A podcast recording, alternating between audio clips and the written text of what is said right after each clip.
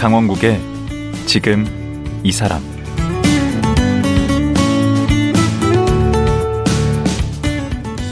안녕하세요. 강원국입니다. 국내 2호 시각장애인 판사인 수원지법의 김동연 판사. 로스쿨을 다니며 법조인의 꿈을 키우던 중에 의료사고로 31살에 시력을 잃게 됩니다. 뭐든 해보자는 심정으로 공부를 다시 시작했고 우수한 성적으로 졸업하고 판사도 됐습니다. 시력을 잃고 나서 똑바로 걷기 같은 평범했던 일상을 하나하나 다시 배우면서 소소한 성취감을 얻었고 그런 것들이 쌓여 살아가는 힘이 됐다는데요. 김동연 판사 만나보겠습니다.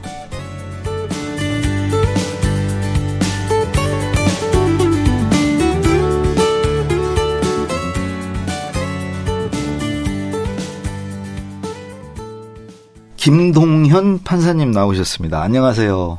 네, 안녕하세요. 예, 오늘 처음 뵙는데 인상이 좋으세요.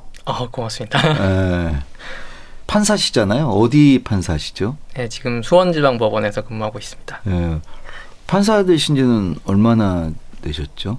네, 2020년에 됐으니까 이제 2년 정도 됐습니다. 2년? 네. 예. 아니 근데 저 재판을 직접 받지는 않았는데 그런 잘못을 한 적은 없는데 그렇게 세 분이 앉아 계시던데 판사들이. 네. 그 왜 세 분씩이나 거기 앉아 계시는 거예요? 그러니까 세 명이 앉아 있는 재판부를 합의부라고 하고요. 네. 이제 혼자 하시는 재판도 있어요. 이제 네. 그건 단독이라고 하는데 네. 그러니까 세 분이 하시는 거는 조금 더 중요한 사건을 잘 검토하라고 이제 셋이서 합의를 해서 결론을 내리라고 해서 그렇게 합의부로 구성을 해서 재판을 하고 있습니다. 그럼 가운데 앉은 분이 제일 높은 분일 테고 네. 좌우에 네. 어느 쪽에 앉으세요? 저는 좌배석이고요. 좌배석이면 제 입장에서 봤을 때 오른쪽에 앉으시는군요. 네네. 그러면은 좌배석이 우배석보다 높습니까? 네, 낮습니다. 낮아요? 네. 그럼 제일 말단이시네, 세 분 예, 중에? 셋 중에 제일. 근데 지금 시각장애를 갖고 계시잖아요. 네. 보니까 늘 그 국내 2호 시각장애인 판사라고 이렇게 소개가 되잖아요. 네. 1호가 누구세요? 최영 판사님이라고 지금 부산에 계세요. 최영 판사님? 네. 그분 아세요? 잘 알죠. 저한테는 멘토 같은 분이셔서. 그러면 그 판사의 꿈도 그 최영 판사 만나면서 키우게 되신 건가요? 아무래도 그런 영향이 굉장히 크죠. 저렇게 되는 걸 보니까 나도 네. 될 수 있겠다 하는 생각을 좀 어렴풋이 하셨겠네. 네. 그래서 이제 그 로스쿨, 연세대 로스쿨이잖아요. 네. 거기를 졸업하고 그 변호사 시험 봐야잖아요. 그럼 그렇죠. 바로 되셨나요? 네, 변호사 시험은 한 방에 됐습니다. 근데 이 판사 되는 게 정말 어려운 일인데 시각 장애를 갖고 있으면서 이제 판사가 된다는 게 요즘에는 어떻게 하나요? 예전에는 사법고시 있을 때는 그 성적에 따라서 이렇게 지원하면 판사를 제일 선호하잖아요. 네. 요즘에는 어떻게 뽑아요, 판사를? 지금 제도가 많이 바뀌었습니다. 그렇게 뽑는 건 이제 예전 얘기고요. 네. 지금은 이제 법조 경력을 미리 쌓고 나서. 일단 쌓아야 돼요? 네네. 일단. 얼마나 쌓아야죠?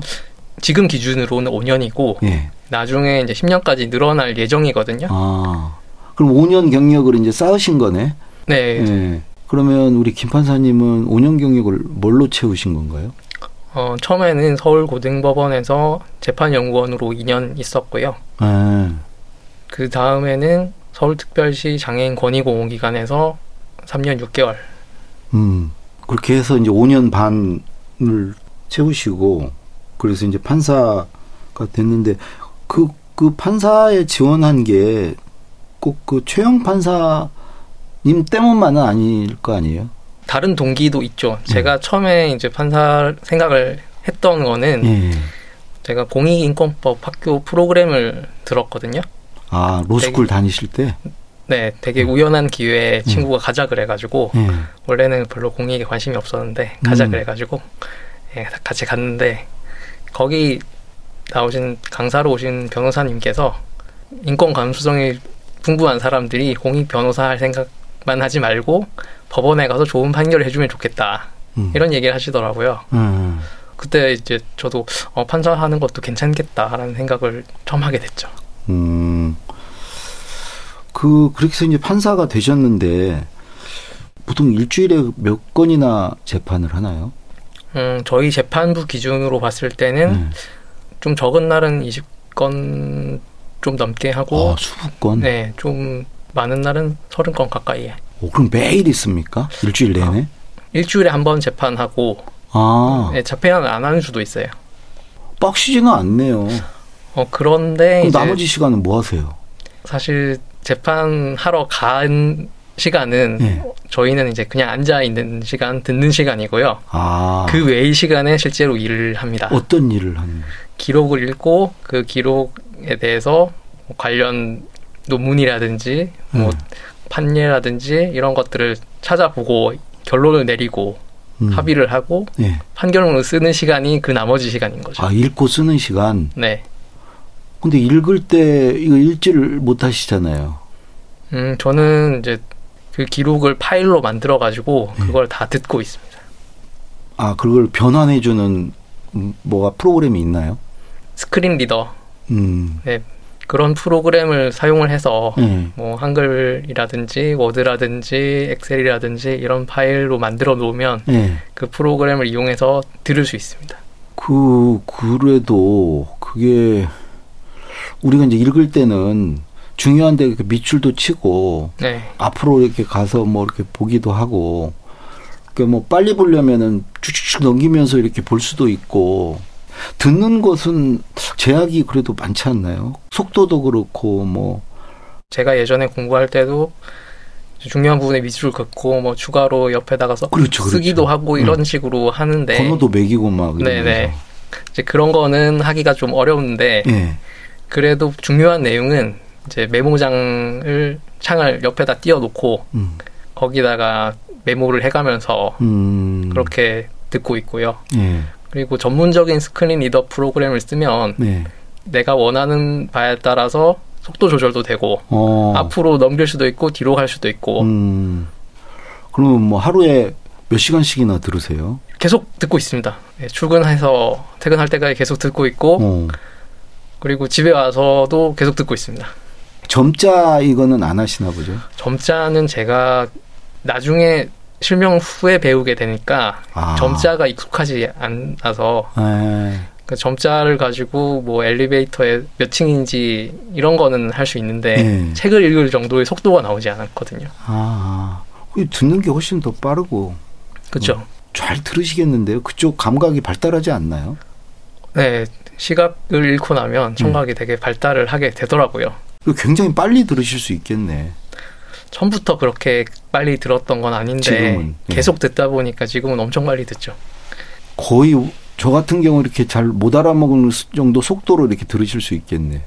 보통 사람들이 제가 듣는 걸 보면 이걸 어떻게 듣냐고 말씀을 많이 하시죠. 뽀라라라 막 이러면서 가겠네요.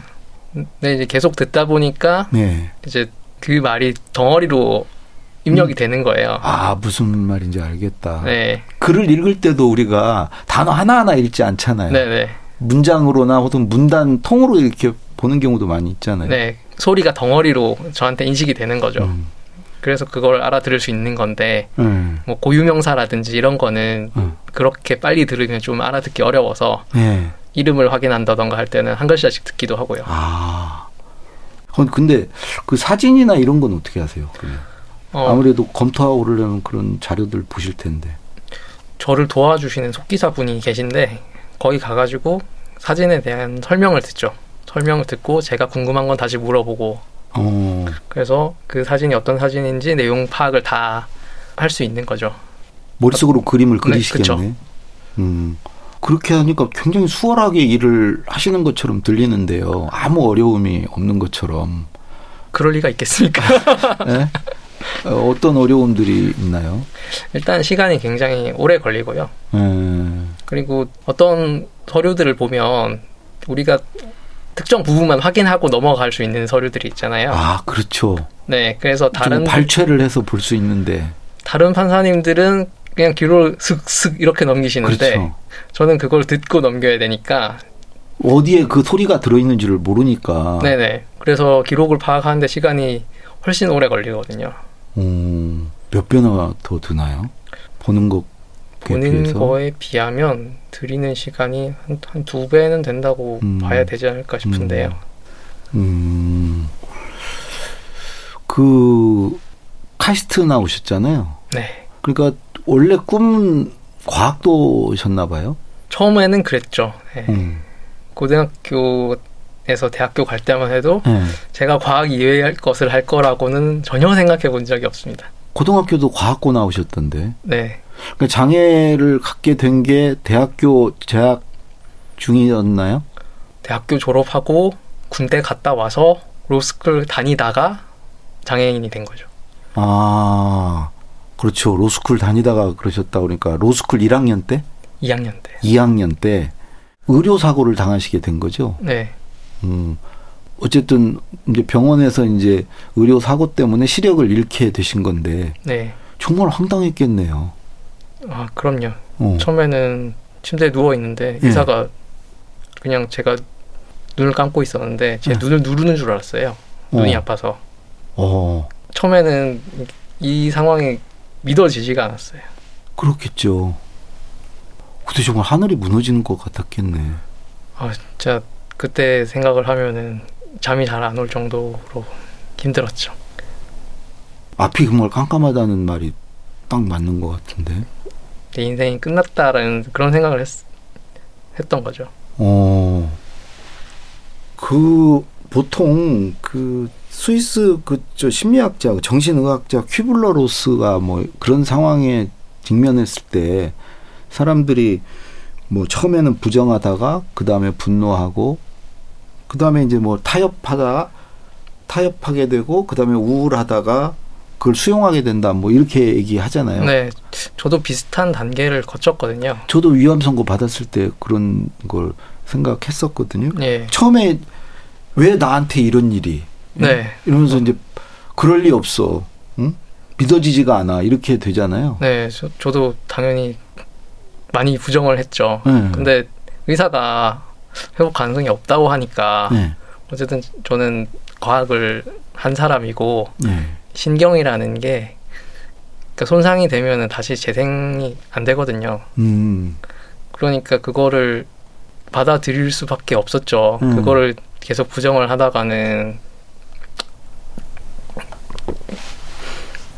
그러니까 그냥 의학적 사실을 부정을 하게 되는 게 되는 거니까 그거는 인정을 할 수밖에 없었는데 그다음에 화가 나죠.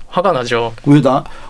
그 뭐 의료사고를 낸 분한테도 화가 날 거고 뭐 여러 방면으로 나지 않아요? 자기한테도 화를 내게 되던데. 네, 그럼요. 저도 당연히 그 사고를 낸 의사한테 화가 났고 그다음에 내가 왜 그 병원을 가가지고 자책하게 되죠. 네, 저한테도 화가 났죠. 그리고 병원 밥도 맛이 없더라고요. 오. 그것도 화가 나더라고요. 오. 그리고 저 같은 경우 이게 타협을 하게 되던데, 그러니까 다른 쪽을 생각 그나마 뭐 다행이지 죽지 않은 게 뭐 다행이지 뭐 이런 식으로 타협을 하게 되는데 어땠어요? 죽고 싶은 생각도 들었죠. 죽지 않아 다행이다라는 생각이 들면서도 죽고 싶은 생각이 안 들 수가 없는 거죠. 거기서 벗어나는데 얼마나 걸리셨어요? 사실 제가 그렇게 오래 걸리지는 않았던 게 저는 병원에서 그 생각을 좀 놓게 됐어요. 어떻게 해요? 그러니까 처음에 이제 그런 뭐 분노라든지 뭐 이런 상태에 있었는데 부모님이 올라오셨어요. 근데 부모님이 막 손을 잡고 우시는데 뭐 거기다 화를 낼 수도 없고 그다음 화를 낸다고 해서 그 상황이 바뀌는 게 아니잖아요. 그렇죠. 그래서 분노의 단계는 좀 빨리 지나갔고 그다음에 이제 우울이 저를 덮쳤죠. 그 병원 침대에 누워가지고 뭐 밥도 잘 안 먹고 그냥 아프기도 해서 계속 진통제 맞고. 통증이 심했나 보죠? 네. 진통제 맞고 약간 비몽사몽하고 있으니까 그러니까 사람이 계속 깔아앉는 거죠. 그렇죠. 그러다 보니까 밥도 잘 안 먹고 살이 계속 빠지고 회복은 해야 되니까 의료진이 저한테 영양제를 꽂더라고요. 근데 영양제가 확실히 효과가 있는 게 또 금방 살이 붙어요. 근데 또 그것도 싫었겠네. 네, 몸이 무거워지니까 안 그래도 하루 종일 침대에 누워있는데 몸까지 무거우니까 되게 싫더라고요. 그래서 그걸 거부를 했는데 그러니까 어느 날 제가 누워서 자고 있는데 잠결에 이제 저희 어머니가 누구한테 한탄하는 소리를 하시더라고요. 뭐라고요? 아니 뭘 잘했다고 저렇게 누워서 밥도 안 먹고 빨리 회복해서 공부할 생각을 해야지 뭐 이런 얘기를 하시더라고요. 그 얘기를 들으니까 제가 어머니한테 너무 미안해서. 오, 착하시네. 눈물이 막. 그리고 제가 들었다는 걸 또 티를 내면 안 되니까 또 한참 자는 척 하다가 그 다음부터는 이제 다시 밥을 먹기 시작했죠. 아, 그 어머니의 그 한마디에. 네. 아, 그럼 이제 그게 하나의 작은 계기가 됐네요. 네, 그때가 아마도 터닝 포인트였던 것 같아요. 근데 그 어머님이 되게 씩씩하시다. 그러게요. 씩씩한 채를 하신 건지. 뭘 잘했다고 저렇게 자빠져 누워서 공부할 생각 않고 그런 얘기 하셨다는 게 그게 막 그 굉장히 힘드셨을 텐데 어머니도. 굉장히 힘드셨죠. 네. 기가 막히죠. 네. 아니 자식이 어떻게 되세요? 그 형제가? 저희 여동생이 있습니다. 여동생. 그럼 장남이자 아들 하나네요. 네. 근데 그냥 갑자기 그렇게 됐으니 엄마가 얼마나 황망하셨겠어요. 근데 어쨌든 그러면 그게 지금 사고 난 게 2012년인가요? 네. 그러면 지금 이제 10년 됐네요. 네, 그렇죠. 10년. 뭐 선천적인 것도 아니고 이렇게 중도에 그러면 정말 더 힘드실 텐데 정말 뭐 불편한 게 한두 가지가 아니고 뭐 하나하나가 다 어려웠을 텐데 그중에 그래도 제일 어려웠던 게 뭔가요? 공부할 때는 책 구하는 게 제일 어려웠고요. 예. 일상생활에서는 예. 아무래도 안 보이니까 예. 이동하거나 뭐 이런 것들이 어렵죠. 이동. 네. 사실 밥도 혼자 먹기는 어렵지 않아요? 밥은, 반찬이 어디 있는지 모르니까. 밥은 생각보다 금방 되더라고요. 일단 숟가락 젓가락질은 원래 안 보고도 할 수 있는 거잖아요. 그렇죠. 네. 그런데 반찬 위치는 하나씩 짚어가면서 처음에 위치를 알려주면 그 다음번에는 뭐가 어디에 있었는지 기억을 해가면서 그렇게 집어먹으면 되고요. 혹시 이제 뭐 잘 기억이 안 나도 어차피 다 반찬이니까 그냥 먹으면 되잖아요. 네. 처음에는 이렇게 먹여줬겠네. 진짜 딱 첫날 이튿날 정도였던 것 같아요. 그럼 바로 적응하셨구나. 네. 걷는 거는 좀 어렵지 않았나요? 이렇게 보행하는 거는? 이게 반드시 걷는 것도 어렵다고 그러던데. 아, 그렇죠. 때. 이게 사람이 왼쪽이랑 오른쪽이 좀 완전히 똑같은 사람은 별로 없거든요. 그렇다대요. 그래서 왼쪽으로 쏠리거나 오른쪽으로 쏠리게 되는데 똑바로 보행하는 연습을 하면 내가 어느 쪽으로 쏠리는지 알 수가 있으니까 그거를 의식해서 약간 교정을 하는 거예요. 그러면은 결과적으로 똑바로 걸을 수 있게 되는 거죠. 한쪽으로 걸으면 이렇게 맴돌게 되겠죠. 네네. 지금은 거의 이렇게 뭐 불편하지 않으신가요? 많이 익숙해졌죠. 처음에는 좀 화도 나고 짜증도 나고 두렵기도 하고 뭐 그러실 것 같은데. 처음에는 일단 지팡이 하나 들고 길에 나간다는 것 자체가 되게 공포죠. 그렇죠. 네, 뭐 차 소리도 들리고. 아니, 눈 감고 나가보라고 해보세요. 누구나 네. 다 그렇죠. 내 발밑에 뭐가 있는지도 모르고 여기저기 막 걸리고 이제 그런 거를 이제 보행 훈련을 통해서 조금씩 배워나가고 계속 하다 보면은 좀 익숙해지는 거죠. 그러면서 이제 그게 다시 이제 어린아이로 돌아가서 다시 시작한 거 아니에요? 처음부터? 네, 처음에는 뭐 밥도 떠먹여주고 휠체어 태워 다니고 지금 뭐, 다시 태어난 건데 네. 그러다가 하나씩 해가면서 뭔가 좀 자신감도 생기고 그랬겠네요. 우리 그 아이가 이렇게 혼자 이렇게 일어서고 걷고 하면 막 어른들이 박수 쳐주고 그러면 또 그것에 또 그게 좋아서 또 더 하게 되고 뭐 그런 것처럼. 네, 그런 느낌을 저는 30 넘어서 받게 됐어요. 처음에 이제 재활 훈련을 받으면서 혼자 지팡이 들고 똑바로 걷는 연습하고 복지관 안에 한번 돌아보고 그 다음에는 들고 나가서 도로 따라서 걷는 연습 해보고 뭐 횡단보도 걷는 연습 그 다음에 버스 타는 연습, 지하철 타는 연습 이런 걸 쭉 해보고 하루하루 미션을 끝내고 집에 돌아가는 그 길이 그렇게 뿌듯해요. 네, 그렇게 뿌듯하더라고요. 제일 마지막에 했던 게 복지관 나와가지고 버스 환승하고 지하철 환승해서 한 바퀴 쭉 돌아오는 거였거든요. 그거를 끝내고 집에 가는 날은 어우 내가 진짜 세상 다 가진 것 같은 그런 느낌. 근데 또 그런 과정에서 또 결정적인 일이 하나 있었다고 그 엄마 권유로 절에 가서 3,000배 하는 걸 하셨다고. 그거는 사실 시점으로 따지자면 재활훈련을 하기 전인데요. 네, 제가 복학을 하고 난 뒤에 재활훈련을 받았고 복학하기 전에 절에 갔었어요. 가게 된 계기는 저희 어머니가 이모 전화를 받고 뭐 스님께서 3,000배를 한번 해보라는데 할래라고 물으시더라고요. 제가 처음에 3,000배라고 하시길래 3,000배 한 달 기도라고 들었거든요. 근데 한 달에 나눠서 3,000배를 하는 줄 알았어요. 그 108배 보통 하잖아요, 하루에. 네, 뭐 그런 걸 생각하고 한 달에 3,000배 할 수 있지 하고 이제 한다고 했는데 알고 봤더니 하루에 3,000배씩 한 달인 거예요. 아니, 하루에 3,000배가 가능해요? 그게 가능하더라고요. 몇 시간이나 해야 3,000배를 하죠? 첫날에는 10시간 반 정도 했던 것 같고요.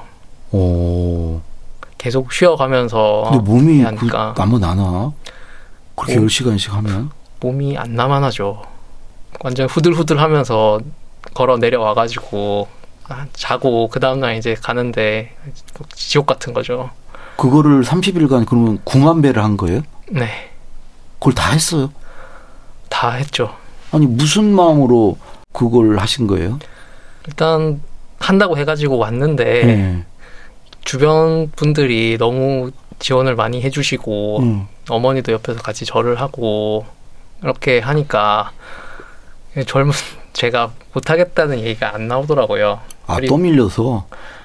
떠밀리기도 했고 사실은. 뭔가 본인도 동기가 부여됐을 거 아니에요? 이제 저도 이 기도를 해가지고 눈을 뜨고 싶었던 거죠.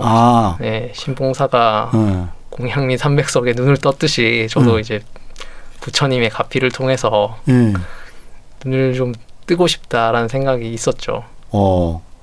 근데 결국은 안 됐잖아요.